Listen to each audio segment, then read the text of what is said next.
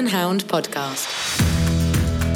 Hello and welcome to the Horse and Hound podcast. I'm Pippa Roome, magazine editor here at Horse and Hound.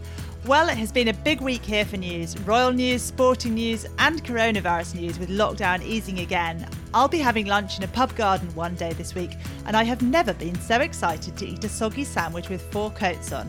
So I hope you're also piling on the layers and able to enjoy meeting friends or some outdoor hospitality.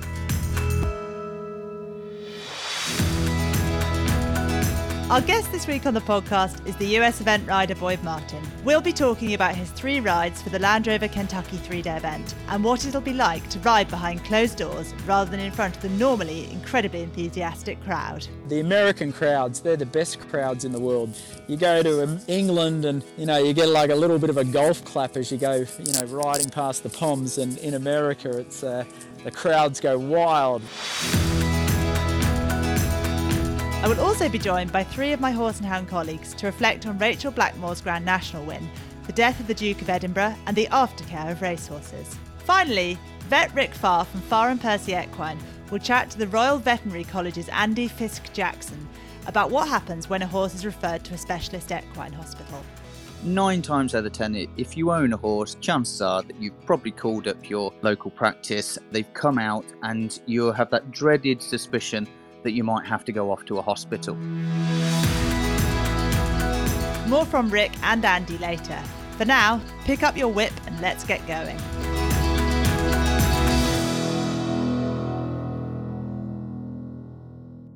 I am delighted to be joined this week by US event rider Boyd Martin, who is a two time Olympian, having ridden at London and Rio, and a five star winner. Hello, and welcome to the Horse and Hound podcast, Boyd. Yeah, hello, how are you, Pippa? Thanks for having me on. I am well, thank you. It's great to have you joining us today. And we in the UK are so jealous that you have a five star happening in the spring over in the US this year. We are all missing badminton. But because we don't have badminton, we are going to get super excited about Kentucky at the end of April. We're going to get really involved and follow every minute from here. So I was really keen to get you on the podcast to chat a bit more about that event. You've got three horses entered, and we will talk about all of them. But I think we have to kick off with Tsetserleg. Tell us a little about him. He is uh, sort of the main man in your stable at the moment. How did you first come to, to get the ride on him, and what were your first impressions when you first started working with him?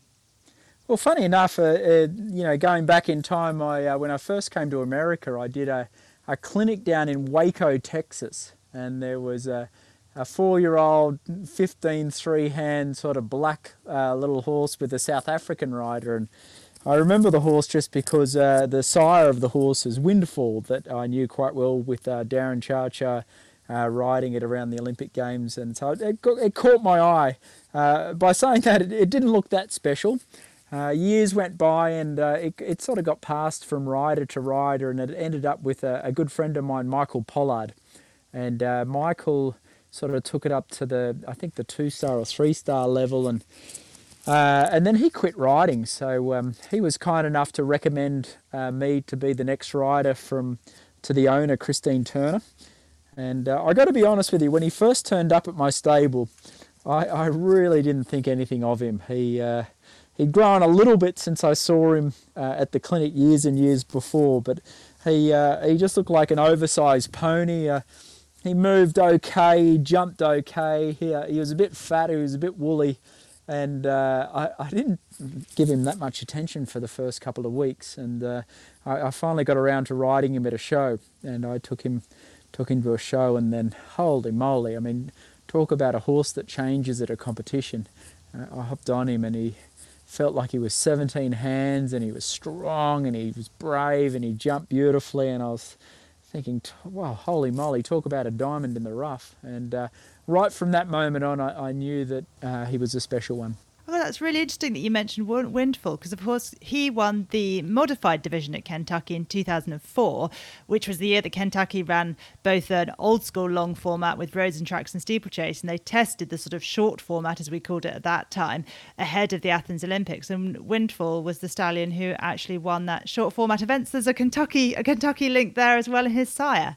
Yeah, it's interesting actually. It's, it goes to show how long breeding takes. Um, obviously, uh, Windfall was a, a, great champion American representative, and uh, he bred and bred and bred, and it's not till now that uh, there's two or three horses, I think, at Kentucky by Windfall, and uh, it just takes generations and uh, the, these horses that are bred by Windfall to end up in the right hands and, and a bit of luck. And now, uh, you know, Windfall looks like the greatest sire in America, where the, you know, the last 10 years it, it sort of got looked over. So I think the, uh, the Trakehner breeders in America are, are, are, quickly trying to get a bit of the, the last bit of uh, frozen semen uh, from his uh, from the owner Tim Holekamp at the moment. So it's it's it's quite cool to see.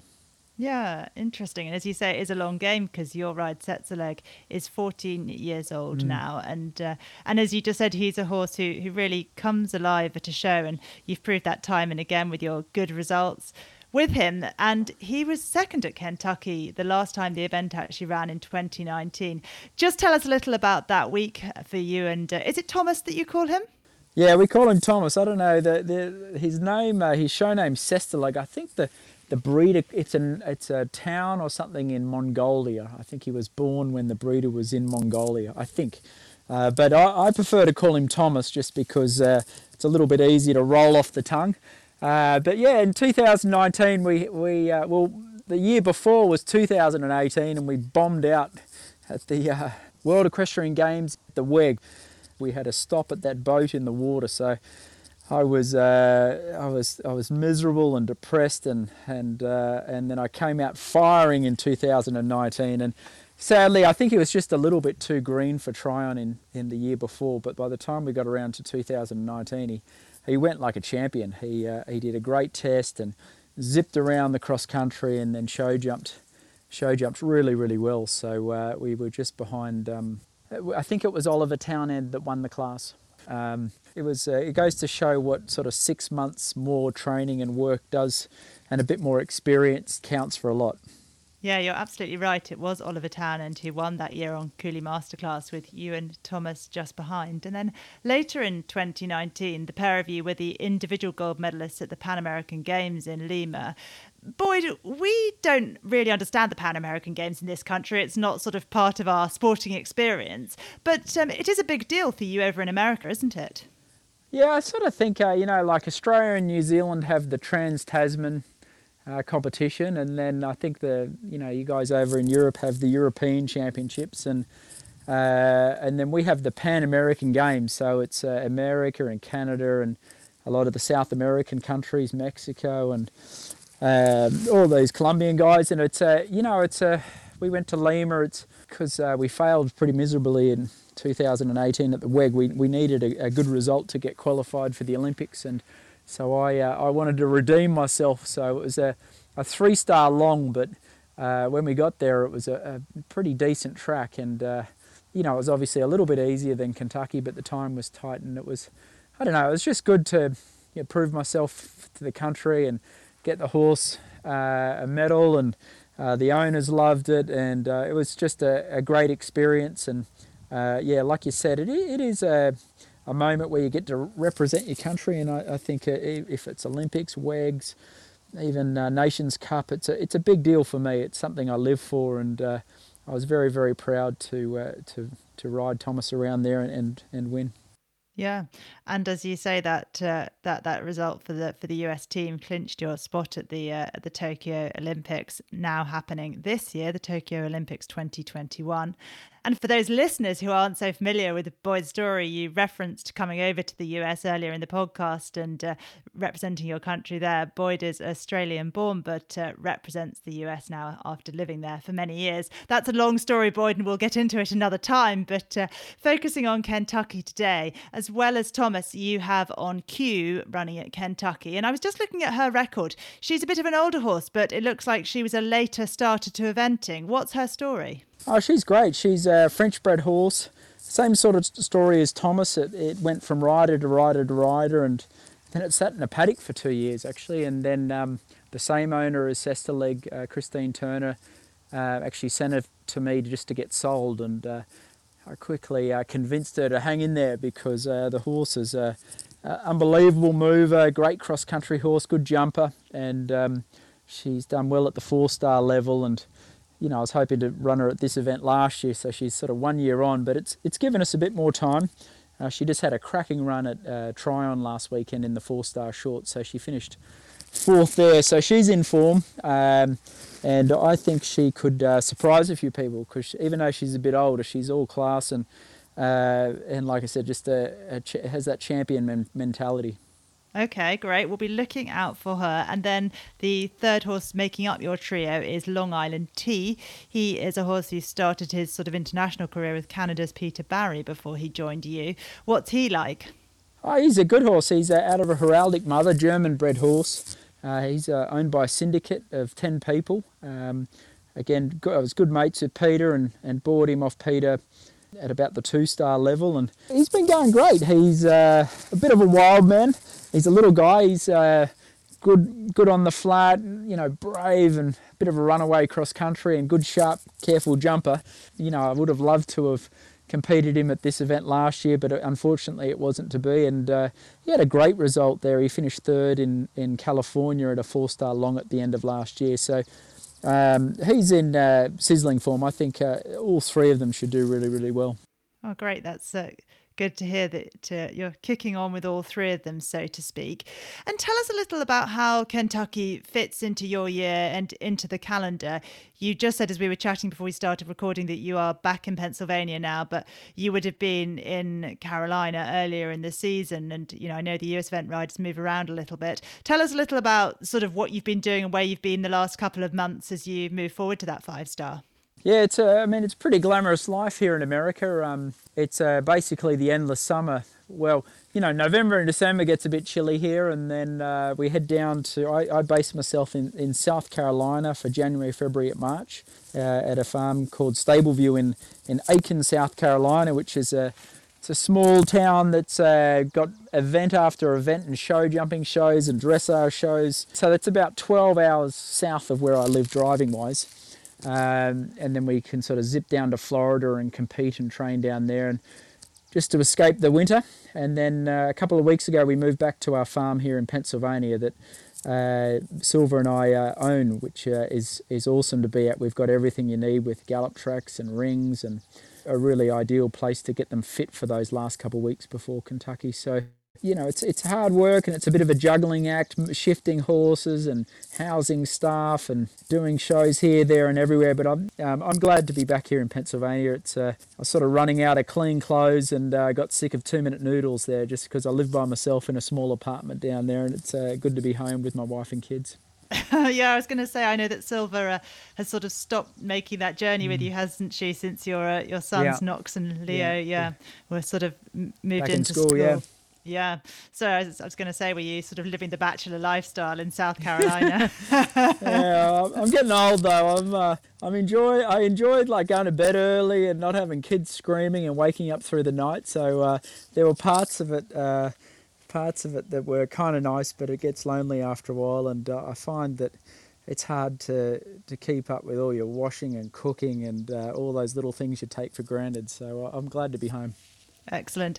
And what does your journey to Kentucky look like from uh, from Pennsylvania? How far away is that? It's about a 10 hour drive. So we usually ship the horses to Kentucky on uh, Monday give them just a nice sort of day to freshen up, and Tuesday's sort of a bit of dressage, and then start getting stuck into them and priming them up for their for their performance uh, Wednesday, Thursday, Friday sort of thing. So um, yeah, it's a it's sort of the nervous wait at the moment where we, we just finished our last preparation event last weekend, which was in Tryon, which was a similar course to where the WEG was a couple of years ago.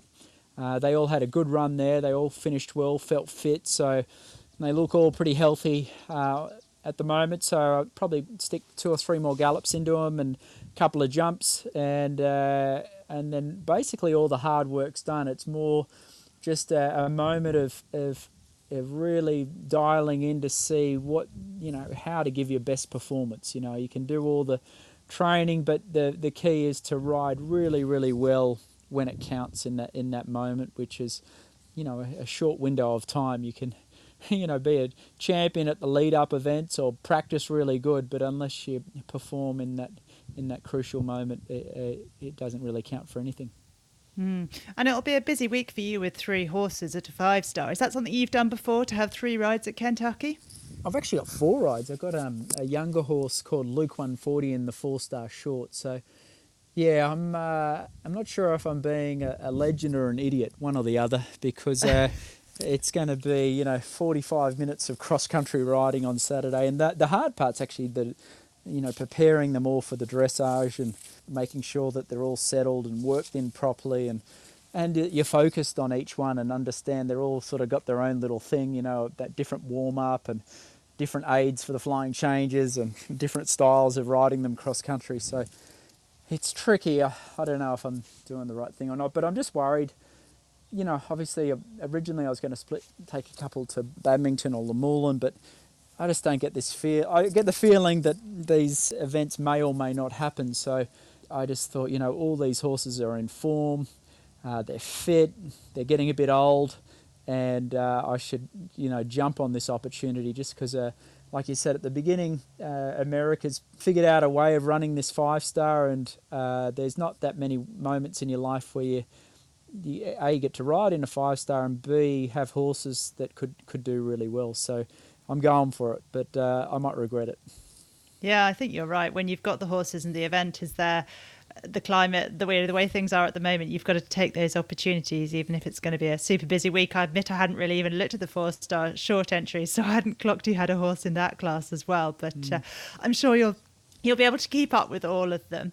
And just give us a little bit of context around this year for you, Boyd. You will be aiming for Olympic selection and hoping to put in a good performance at Kentucky with that in mind, as well as the event itself as a as a standalone competition. Yeah, I mean, I'm not really thinking about the Olympics. I've got to tell you, I wouldn't even know what month they're in. Um, you know, my uh, my world. I only sort of know what I'm doing up until Kentucky, and, and then after that happens, we'll trot the horses up, trot me up, and uh, make a game plan from there. You know, I think it's easy to get sort of focused too long away, and really to compete at the Olympics, I have to go really well at Kentucky. So um, that's all I'm worried about. And uh, after that, I'm guessing the American team will, will absolutely sort itself out on, on that weekend. And then if I'm lucky enough to be uh, one of those guys, uh, I'll be raring to go. Yeah, absolutely. And uh, just looking back at the times you've ridden at Kentucky, tell us about your very first ride there. Do you remember that? I do. I do. I uh, flew over from Australia on a cargo plane with uh, Ying Yang Yo and uh, got to Kentucky. He didn't know anyone. It was his first five star, but uh, it was cool. You know, being there and just seeing all these riders and that you'd just watched on DVDs and followed in magazines. Uh, Andrew Hoy, Phillip Dutton, Ralph Hill, just sort of being a little bit starstruck when you were there, and I was just uh, I loved it. And right, right, from that moment, I knew deep down that I'd live in America for the rest of my life. I, I, I don't know why, but um, I just uh, love the crowd. I love the American energy. They're just a great country and a beautiful event. And uh, it was just one of those things where I, I just couldn't believe my eyes. Yeah, and you were 11th at Kentucky that year on your on your debut with Ying Yang Yo, and it's sort of gone on from there. Do you have a favourite Kentucky memory? I mean, aside from finishing second, which is going to be a pretty special one, and we've already talked about, but would you have a favourite Kentucky to look back on aside from that? Favourite moment, I remember Ralph Hill. You, you, guys know Ralph Hill is. Like he's a rock star American event rider, and uh, he hit on my girlfriend Silva well, well, didn't hit on her, but I was making some uh, some passes at her uh, and flirting with her. And I remember riding around thinking, wow, that's awesome. You know, Ralph Hills making some comments to my wife, and I thought, wow, this is incredible. Uh, but that aside, I mean, I've, I've, Kentucky's just been awesome. I think uh, riding um, uh, horses for uh, Bruce Davidson around there was a big, big event for me, just because I was young and new and uh, I remember getting knocked out in the head of the lake and nearly drowning. That was pretty. Well, I can't remember it. I remember, it was pretty funny watching it back on video now, and I don't know. I just I love being there. It's uh, the American crowds. They're the best crowds in the world. They're, you go to um, England and you know you get like a little bit of a golf clap as you go you know riding past the Poms. And in America, it's uh, the crowds go wild. They're, even if you if even if you have a bad jump, they cheer and shout and yell and uh, I I, uh, I love that about the country. So. Yeah, and on that note, it's going to be quite different this year with the event running behind closed doors with no spectators. How do you think that will be? You know? The funny thing is, you know, you go back to my first one. I remember going around the cross country, just being looking left and right at the crowds, and it was hard to concentrate. And then as you get more experienced and older, you, you get this tunnel vision where you, you sort of block out everything outside the ropes or outside the, the ring, and uh, you don't actually notice it. So in a weird kind of way, I'm looking forward to it. I, I think uh, this will be, uh, you know, we'll have photos with masks on and and video of us going cross country with no one watching. And you know, it's uh, I still think I'm going to be nervous as hell, and uh, I still think that the the winner it's going to be a, a moment in history that uh, whoever can win it um, will remember forever. Yeah, it will be a unique Kentucky with no no crowds, as you say, different different look and, and different feel. But it's obvious talking to you what a big place that event holds sort of in uh, in your view of the sport and for you as an as a rider living in America and representing the US. So it's great to talk to you, Boyd, and uh, get your enthusiasm for the event. And as I say, we will be following so closely from here in Britain. And best of luck at Kentucky with all three of your horses. Fantastic, thank you, Pippa. Great to be on your show.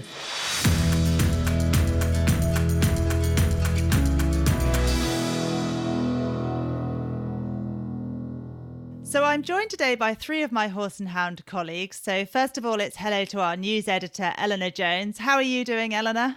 Yeah, all good, except it's winter again, and I'm not happy about how blimmin' freezing it is. have, you, have, you, had snow? Yes, and it didn't settle, but it was falling, and it was just like, no, no, no, not now, go away. yeah, I, I, know how disgusted you are by snow, and I can imagine snow in April was not going to make you a very happy person. No. Oh dear. Uh, we also have with us our senior news writer, Lucy Elder. How are things going with you, Lucy?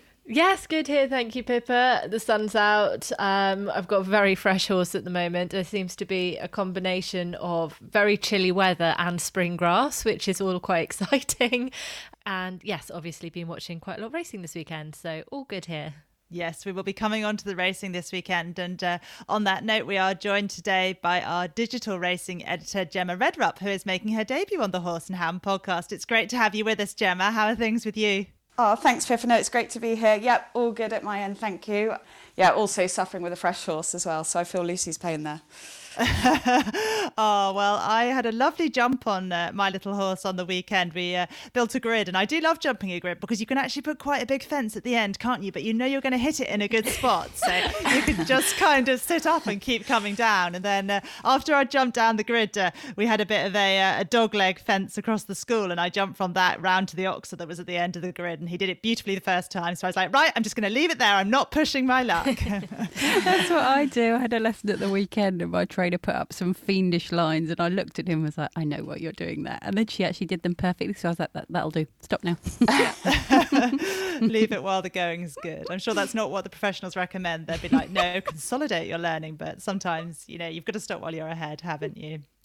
Well, we are going to come on to talking about the racing as Lucy touched on. And I think most of you will have guessed why I asked Gemma to join us on today's podcast. We are going to talk about the phenomenal Rachael Blackmore and her win in the Grand National last Saturday. And I think everybody knows the headlines. You would have to be living under a rock not to have picked up that she is the first female jockey to win the race. Gemma, can you sort of put this in context for us? How old is the Grand National and what is the sort of history of women riding in it? Yeah, so the Grand National, it's a very old traditional race. It was first run in 1839, but it wasn't until 1977 that the first woman actually rode in the race, and that was Charlotte Brew. And sort of on from there, Geraldine Rees was the first woman to complete the race, uh, and it, but that wasn't until 1982, so five years after the first woman rode in the Grand National. And prior to Rachael winning at the weekend, Katie Walsh had been the highest placed female jockey to finish, and, and that was on Seabass in 2012, and she finished third. So it's been a long time coming, but not for the want of trying, I don't think. Yeah, and I remember reading National Velvet when I was a kid, and I remember mm. watching Katie ride in that race and, and finish third, and sort of cheering cheering for the girls back then. Tell us a bit more about Rachael herself. How old is she? Where's she from? How has she sort of come to this point in her career? Yeah, so Rachael, she's 31, um, and she's actually not from a very horsey background at all. She's uh, her mum's a teacher, and her dad's a dairy farmer, and she grew up in County Tipperary. Uh, she did sort of pony club stuff and some pony racing too, and and she completed a degree in equine science at the University of Limerick while she was also riding out and competing as an amateur. So she's she's she's she's been a busy girl, I think, most of her life. But um, she rode her first winner under rules as an amateur in 2011, but actually only turned pro six years ago. So she's not been pro for a very long time, uh, but has obviously achieved a lot in that short space of time. Basically, she's just worked really hard and has a phenomenal amount of talent to, to have got to where she is now. And I know that she was very successful at the Cheltenham Festival earlier Yeah. this year as well and really started to, to hit the headlines sort of beyond the racing press then, didn't she? Yeah, so she she was also won the champion hurdle at the festival this year and was leading jockey there. And um, all, obviously, all of the winners are, are trained by Henry de Bromhead, so he's obviously something of a genius too. But she's also, we mustn't forget, she's actually got a real life chance at becoming the Irish champion national hunt jockey this season too. And I mean, she's just had an amazing year, and it's just a huge achievement, uh, male or female. So yeah. Gemma, can you just sort of describe the race for us? How did things pan out on the day with Rachael's ride on Minella Times? Well, if you watch Rachael in all of her races, not just the Grand National, she's tactically unbelievable. She's just brilliant. And she always seems to be in the right place at the right time.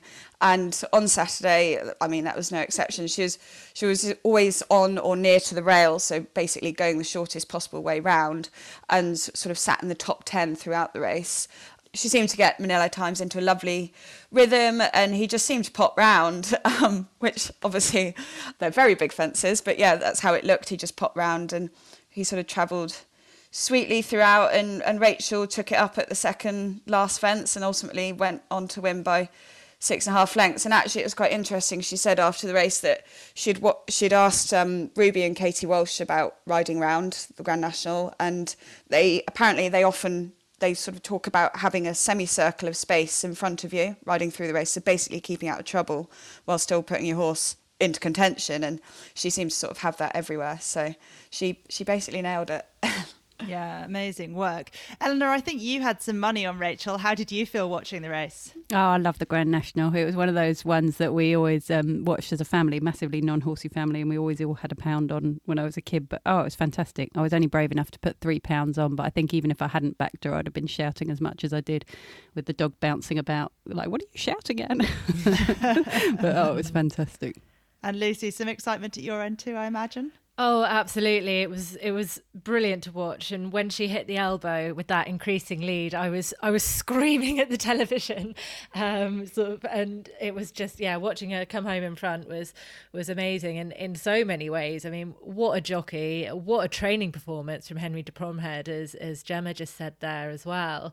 Um, to have have a one two, and for for John Nallen who bought. Um, Minella Times and Minella Indo, who won the Gold Cup as foals and produced them through their, you know, first point to points and things. Um, it was a huge milestone in, in, in many ways, actually, and it's it made me think a lot this week, as I think possibly with many people about sort of importance of role models and heroes and and how we celebrate those milestones as athletes. Mm, and it's really interesting, Lucy, that when you look at our Olympic disciplines, it's actually not a big deal at all when women win things because we are an equal opportunity sport and have been for such a long time that um, racing is a bit different. And it's amazing to see that changing. Absolutely. And I think that's really really important on on a lot of levels and I've been trying to sort of clarify my thoughts around all of this fairly recently and the way we talk about jockeys and and women in the sport. I mean Rachael Blackmore, she is a top jockey. She's not a good woman jockey. I mean, she is a good woman jockey, but she's not a good jockey for a woman. She is a phenomenal jockey and she's a woman. And as you just said there with the with the other Olympic disciplines, it's not a headline in its own right. to Say you know, woman wins badminton or woman wins the Olympic medal. It's a phenomenal story and achievement in their own right as a rider, as an athlete, and what they've achieved. And it's also it is an achievement as well uh, for women in sport. So I think it's it's really interesting to to see both the significance of, of those things and to celebrate them as well for what they are. And I think it's a phenomenal achievement in, in a lot of ways uh, as an athlete for smashing those glass ceilings, for the training performance, for, for a lot of things. And I think those are all rightly being celebrated this week. I think for us as women, it's sort of that that point is that you it's amazing to see the glass ceilings being smashed and to celebrate that. And almost what we want is for it to become normal so that it's not the talking point so that uh, actually we just see Rachael as a jockey alongside other jockeys. And while we celebrate these milestones almost the aim of the game is to get to the point where it's not a talking yeah. point. Is that what you're saying Lucy? I think it is. And while also still recognizing the importance of role models and heroes within that and it's got me thinking a lot about what the attributes and what the qualities are for, for role models and when you're little and how gender plays into it. I think Lizzie Kelly said it very well this week. Obviously, she's a record breaker and has a phenomenal career in her own right, too. And she summed it up that when she was little, she was pretending to be AP McCoy, and now little girls can pretend to be Rachael Blackmore. And while obviously I'm not a rider and certainly not a professional rider by any means, when I was little on my pony, I was, I had, you know, the likes of William Fox Pitt and the Whitakers are my heroes. They still are my heroes, uh, but I was pretending to be Pippa Funnell, and I think it comes uh, a lot of it for role models is quite personal, but it's about being able to see yourself in that place and helping ignite those dreams as well. But yeah, it's a lot to celebrate this week, definitely. Mm. And Gemma, just to bring you back in there, I know that you have ridden out racehorses and you rode in a charity race. Did you have sort of ambitions in, in racing when you were younger, and, and did you have role models in, in the sport who were male, or or or were there female jockeys then for you to look up to?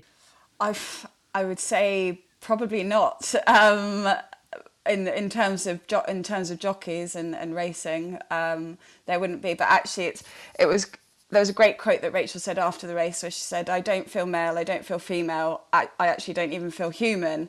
And I know she's somebody that would rather not have the whole female male jockey conversation. Uh, she'd rather it not be a thing. But at the same time, I know I've heard interviews with her since where she's she's she's like, oh, I I am Rachael Blackmore, and she has recognised that she is a role model now to to girls growing up and and, and the importance of that. So it's it's it is a big thing, but also it needs to not be a thing anymore. If that if that makes sense, I think. Yeah, absolutely. It's just what I was trying to say earlier that uh, it's a milestone now and something we're talking about. And in five years' time, we probably won't need to talk about it because it'll just be the norm. Thank you, Gemma. It was brilliant to have you with us today to hear all about Rachael and her fantastic achievement. Well, last week was such a big one for news, and of course, Friday's announcement was a somber one when the nation heard that His Royal Highness Prince Philip, Duke of Edinburgh, had died at the age of 99. And he was, of course, a huge friend of the horse world and someone who contributed so much. Eleanor, can you give us a brief overview of some of the areas of equestrianism that he touched during his long life? Yeah, I mean, he had a, a huge influence on equestrianism in this country um, and abroad. He was president of the FEI for 22 years um, and, and represented Britain in, in combined driving, which is a sport he essentially helped shape. Um, he also played polo to a, a, high level. He was one of the top eight British polo players in the 1960s. Um, and of course, also, if it hadn't been for him, mounted games wouldn't be what it was because he created the, the Prince Philip Cup the ultimate for, for young mounted games riders, which, as we know, runs at the Horse of the Year show. And he was just passionate about children's ability to be able to get into horse sport without having to have an expensive pony. So, yeah, and the FEI has paid tribute as, to him as well. And, and he, he was born in the year the FEI was founded. And um, yeah, I think he'll be remembered as a brilliant ambassador of horse sport. Mm, a long, long, long and full life. Can you give us a flavour of some of the tributes that have been coming in for him from around the horse world? As I know you've spoke to some people for this week's magazine about him. Yeah, obviously the Pony Club, as we've just said, has said you know what a legacy he has left at the Pony Club, and, and that they as an organisation will try to uphold those values. Um, we've had British Equestrian Chairman uh, Malcolm Wharton saying what a remarkable servant he was to this country, and and how clear his love and passion for the horse was. And uh, there was one lovely quote that we've reported from Prince Philip, who who once said, "Some optimists tend to assume that once you've learnt the lesson that horses bite at one end and kick at the other, there's nothing further to worry about. No such luck, I'm afraid. That's only lesson one in a learning process that goes on as long as you're mug enough to continue to associate with horses. well, that's definitely a sentiment that we can all feel an affinity to when we uh, continue to, ha- to have anything to do with horses. Thank you, Eleanor, for giving us that very brief look at the Duke of Edinburgh's life. We do have a six page tribute to him in Horse and Hound this week, so make sure you pick up the magazine for that. Lucy, coming back to you now on a different topic, although it is racing related, but you've been tuning into the 2021 International Forum for the Aftercare of Racehorses, a virtual forum as everything is at the moment. But what were the key points discussed there? So this is the first of, of several parts of this, which is all happening virtually this year, of course, with the coronavirus pandemic. But the first one was was fascinating, and I can't recommend them enough, to be honest. It was chaired by Nick Luck, and um, the guests for that included Yogi Breisner, of course, we know whose influence in the eventing world has been phenomenal uh, over the last however many years, and um, Jessica Harrington as well, now known for her huge achievements in training r- racehorses under both codes, but of course she was an Irish eventing Olympian herself. And one of the big themes in the first one was the crossover actually between racing and equestrian sport. So if we leave racing behind slightly now, this is taking horses at the time when they're coming out of coming out of training and looking towards their the second part of their or the next part of their life uh, after that, and having a look at the horsemanship side, how we view horses, uh, where education would be you know is needed um, and how horses how versatile they are really and how they can do everything and also our whole moral responsibility towards ensuring that horses have um, have a have a long and happy life and, and careers careers after racing if if and when they can. Mm. And you mentioned Jessica Harrington there being one of the speakers. Give us a bit more of an insight into uh, into what she said. So she was explaining how her father's attitude of horses can do everything sort of shaped her own attitudes when it comes to horses. So she was talking about one of her top eventers, the 15-2 Amoy, who I believe was third at badminton um, and had a bit of rotation really between hunting, point to pointing, eventing, racing during her career until she focused on eventing and she was talking i thought it was really interesting actually how she was talking about the education of owners coming into racing um, Uh, uh, often, you know, perhaps some owners won't have a horsey background. So it is really important that at that stage when owners are coming in that they are made aware of their responsibility for that animal not just during the few years they might enjoy them running in races but that they have a responsibility that that animal has a life afterwards as well and that they should expect to contribute something financially towards that, at least, at the very least, to get them going into their new lives. Um, and she was likening it almost to having a, a puppy for life messages with that go with dog ownership when owners come into the sport and the right time to have those conversations, you know, at the beginning, um, so that when you know later down the line, when the horse comes out of training, it's not you know a surprise or a shock, or you know when things perhaps haven't gone as well as you'd like. That in in his racing career that you're then saying, oh, and by the way, you know, we need to think about what happens next. So I thought that was very interesting about you know timing and and also what she does with her own horses and the importance that she has on horses moving well and and walk trot and canter and that horsemanship side of things and preparation for their for their life after racing as well. Mm. And you mentioned Yogi Breisner was also one of the speakers, obviously top eventing coach, eventing guru, but he's also been very involved in, in racehorses and racehorse training for a long time. Tell us what um, what Yogi was talking about. Well, one of the many really interesting things that he suggested in, in, in the conference was that education centres and racing schools could be well placed to offer courses teaching people how to train and prepare horses for their new careers after racing, uh, which I thought was a really interesting idea. He also sort of stressed the idea of having more cl- collaboration between both sides of that horse world, from racing and also the other parts, uh, the wider equestrian world, because there's so much, there's so much knowledge and expertise in both those worlds. If you can pull those more together, then uh, that can only be a good thing for a horse. One of the really lovely quotes that he came out with that he said there are very very few horses that are born never mind ex race horses that are capable of reaching you know olympic or world championship level. But there's a niche i'd say for 99.9% of all horses born in the world. So it was very much again a focus on celebrating these wonderful animals, wonderful thoroughbreds, all the things that they can do, and and how how we as a as a as an industry, the racing industry and the equestrian industry, can help make that transition even even better, so even more can go on and enjoy wonderful lives and make people very happy as as we know they do already. Mm, I love that idea of people being able to get training in how to retrain a racehorse mm. because it's not something that I would feel confident doing. Although I've been riding all my life, I think I would feel quite daunted um, mm-hmm. in taking on an ex racehorse. And uh, I don't know whether that would be for sort of professional trainers or amateurs or, or how it would work, but I think it's definitely something that's worth exploring. Thank you so much, Lucy. And thank you to Eleanor and Gemma for joining us today, too.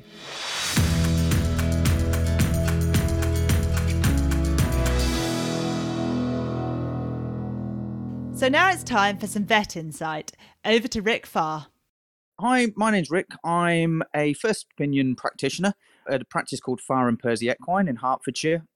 And um, this time you're going to be getting a, a bit of a, a, hint what happens on the referral side of uh, veterinary practice. So when I see your horse out in the field, be it for an injury or a wound or a colic or something like that, sometimes we have to refer them on to um, to centres and other hospitals. So we're lucky enough to have Andy Fiske-Jackson from the Royal Veterinary College on the line as well, and he's going to give himself a bit of an intro in a moment. But um, it just gives us and gives you that opportunity to see what's happening with your horse from start to finish and all those unanswered questions that you probably think, wow, where's my horse going? What's going to go on in the referral centre itself? So I'll pass quickly over to Andy and then we'll run through the whole referral cent- or the referral process from start to finish and bring you all up to speed. So, Andy, uh, are you there? I am. Thank you, Rick, very much indeed. And thanks for the invitation. Um, yeah, so I work at the uh, Royal Veterinary College Equine Referral Centre. So I'm one of the surgeons. And that, what that means, I've done some uh, further qualifications to uh, specialised in equine surgery. And that includes lameness. And at the Royal Vet College, we have specialists in all sorts of different areas. We have obviously surgery, we have internal medicine, which will be most of the other things you think about uh, with your horse that uh, doesn't necessarily involve surgery. We have um, ophthalmologists, neurologists, anesthesia specialists, and so forth. And that's the kind of thing you'll expect at uh, the majority of uh, referral centres in the UK. And we receive cases um, from practices, in, including Rick's, that come to us, including we've got our own practice as well. Um, so we receive, receive a combination of, of, of cases and um, they spend some time with us, um, usually more than just a day on the whole. Uh, and we've got lots of specialist imaging modalities as well, which um, referring vets can utilize more on a, on a uh, sort of imaging only basis. But I'll hand back to Rick and we'll go through the process. Right, so I'm a first opinion practitioner. So, nine times out of ten, if you own a horse, chances are that you've probably called up your your local practice. Uh, they've come out, and you have that dreaded suspicion that you might have to go off to a hospital. So, from our point of view, when we arrive, obviously we're going to assess the patient and decide what needs to be done. But I think there's a few things that benefit us on the veterinary side, which helps the whole system just go with a little bit more ease. Again, from first opinion practitioners' points of view, we like to be speaking to the actual owner of the animal. And I think it's really important and that from the prospect of actually giving permission to go to a hospital or actually go further on with any further investigation that we do have the owner's permission for that so if you have yard agreements that encompass this that's a really good idea so on the first opinion side i will probably go through and say this is what's going to happen at the referral centre, whether you're going to go for surgery. These are the likely cost implications and the likely stats actually for that patient as well. Um, I think it's important that owners also have the prior knowledge whether they actually going to want to commit to things such as surgery. Um, obviously, the referral centre will bring you up to speed with regards to the suitability for surgery and whether a patient is actually going to, uh, to, to require that. But I think clients need to have it right in their own head if they want to go down that route or not. Also, from our point of view, um, the amount of times we arrive on a yard, say 9, 10 o'clock at night, you're looking at a colic, um, people look at you for a little bit more support with regards to how they're actually going to get to a referral centre. Uh, having transport on the yard or actually knowing where your local transport is is absolutely imperative in this in this kind of scenario. So having that set up even before you call us out is a good idea we'll be able to give you directions to the referral centre as well. And many of your local veterinary practices will have a good relationship with their local referral centre and be able to inform you of A, who's going to be on or who's going to be meeting you there, and the quickest and best way to actually get there as well. Um, a large part of the whole process is usually, unfortunately, financially based. So we do advise people that if they do have any insurance or anything like that, that they do either try to contact their insurance company at the earliest convenience, or whether they do have a, some form of deposit or credit card with them, because again. Uh, there are a lot of additional loops and sort of financial constraints to the referral process itself, which just need to be covered. Um, and I don't know whether Andy has any input on this. Sometimes we feel that referral sometimes isn't actually necessary for some patients, i.e., with some colics with particularly elderly patients, whether actually you are going to consider doing uh, in-field palliative care or even consider euthanasia. So, although no one likes approaching the subject of euthanasia, I think it's a good uh, thing to have in your mind as an owner of what you would actually do when you call that vet out at 10 o'clock at night. Um, once we've done the actual referral and decided that you're going to go for the referral itself, we'll call the referral centre up. So at this point, I think it's ideal to bring Andy in to kind of say what happens when you actually arrive and the whole process of what actually happens under their hospital roof and then right the way through to when they come back to us in first opinion practice as they're a kind of discharging kind of scenario. Yeah. So I think if we're assuming this is more of an emergency referral, because there's obviously two types on that front, we'll get the emergency colic or wound or whatever it might be, uh, versus the elective referral, which has been planned and will take place um, down the road. Now, when, when if you arrive with an emergency, um, we of course completely, you know, uh, acknowledge that uh, it's very stressful. It's stressful for all. It's stressful for the owner. Um, it's stressful for the patient. And and of course, you know, we're all there wanting to get things done as slickly and effectively as possible to to, to you know reduce the, the the time frame and therefore the suffering of your horse. Now, when you arrive, of course, as Rick has already alluded to, there's things we simply have to get on board and and it'll start having a whole load of parameters and in investigations taking place. These are not inv- invasive investigations, either just collecting parameters and scanning and things like that, which are going to help us build the picture of what needs to be done. In the meantime, of course, we need to get some details, and we have different forms that uh, do need to be filled in, and we recognize people are often under stress in this situation, but we do need consent. We do need informed consent. There's no way we can proceed with anything invasive until we have uh, informed uh, consent. And that means laying down the, an estimate of the cost and also the risk of complications um, as well. So we'll need consent, we'll get a little bit of history, but we would have got a, lot of that already in the emergency situation from your vet, so from Rick. And also we'll we'll get another form signed, which is our terms of business and feed information. Of course, they aren't so relevant necessarily in the in the emergency situation, but of course, ongoing we do need those uh, to be signed. And Rick mentioned the finances. It is an awful thing to have to, to talk about in an emergency situation, but nevertheless, we, like anyone else, are you know have to make ends meet in terms of business, um, and you know we can't have you know huge bills outstanding. Otherwise, we simply would would fold. If you're insured, of course, that makes it uh, more easy um, a decision to make. Uh, takes finances out of some of the more difficult decisions that um, may uh, come about. So once we've, um, one person will be going through those forms with you, and then the team will also be investigating how best to proceed. And then, of course, we'll come along and, and say, right, okay, this is what we found, and this is what we recommend. And that obviously will depend on the individual uh, situation. And then, of course, hopefully things go well, and the horse uh, will uh, go into recovery and um, the process of getting over the surgery, whatever that will have been, uh, will proceed. And we'll uh, then uh, communicate with you daily or twice daily on how things are progressing. And in the, in the course, during the course of the stay, we will have communicated with Rick how things have gone um, and uh, what kind of post discharge care your horse will need going home.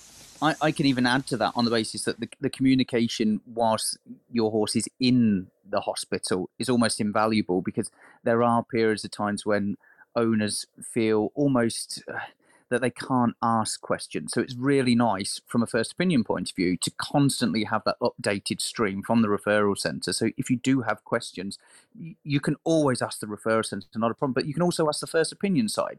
And that, that's the, the nice thing that you get with a relationship between a referral centre and first opinion practice to make sure that that patient has the best care throughout, but also that the client is informed and that it works really well with ourselves in the RVC. So I think that that's really important to have. Yeah. Yeah, that is absolutely invaluable, and you must feel you can, you know, you can contact your vet or, or us again, of course, if you, if there's anything that we said that you don't quite uh, understand. But um, that's imperative. Communication is absolutely key.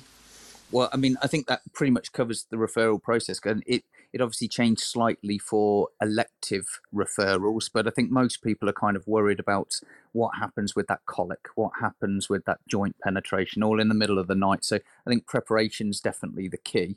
So, uh, Andy, thank you very much for joining us. Um, I know I speak to you a fair bit, and that with regards to um, patients and all sorts, and it's invaluable again to to have referral centres like your own uh, on our side as well. So, thank you. And then um, oh, hopefully we're going to speak to you in another couple of podcasts. Wonderful. Thanks, Rick. Pleasure. Thank you very much indeed. Thank you to you both. Rick and Andy will be back with us next week to explain what happens when your horse has a CT scan. We'll be talking to Anneli Drummond-Hay, who won the very first Burghley back in 1961. She went on to win badminton the following year and then jumped to the very top level, all with the incredible Merely-a-Monarch. I am really looking forward to hearing that interview. And of course, we'll also dissect the week's news as normal. If you're enjoying the podcast, why not leave us a review on your podcast platform? We'd love to hear what you think. I hope everyone has a good week. Talk to you next time. See you then. The Horse and Hound podcast is a Media Cage production.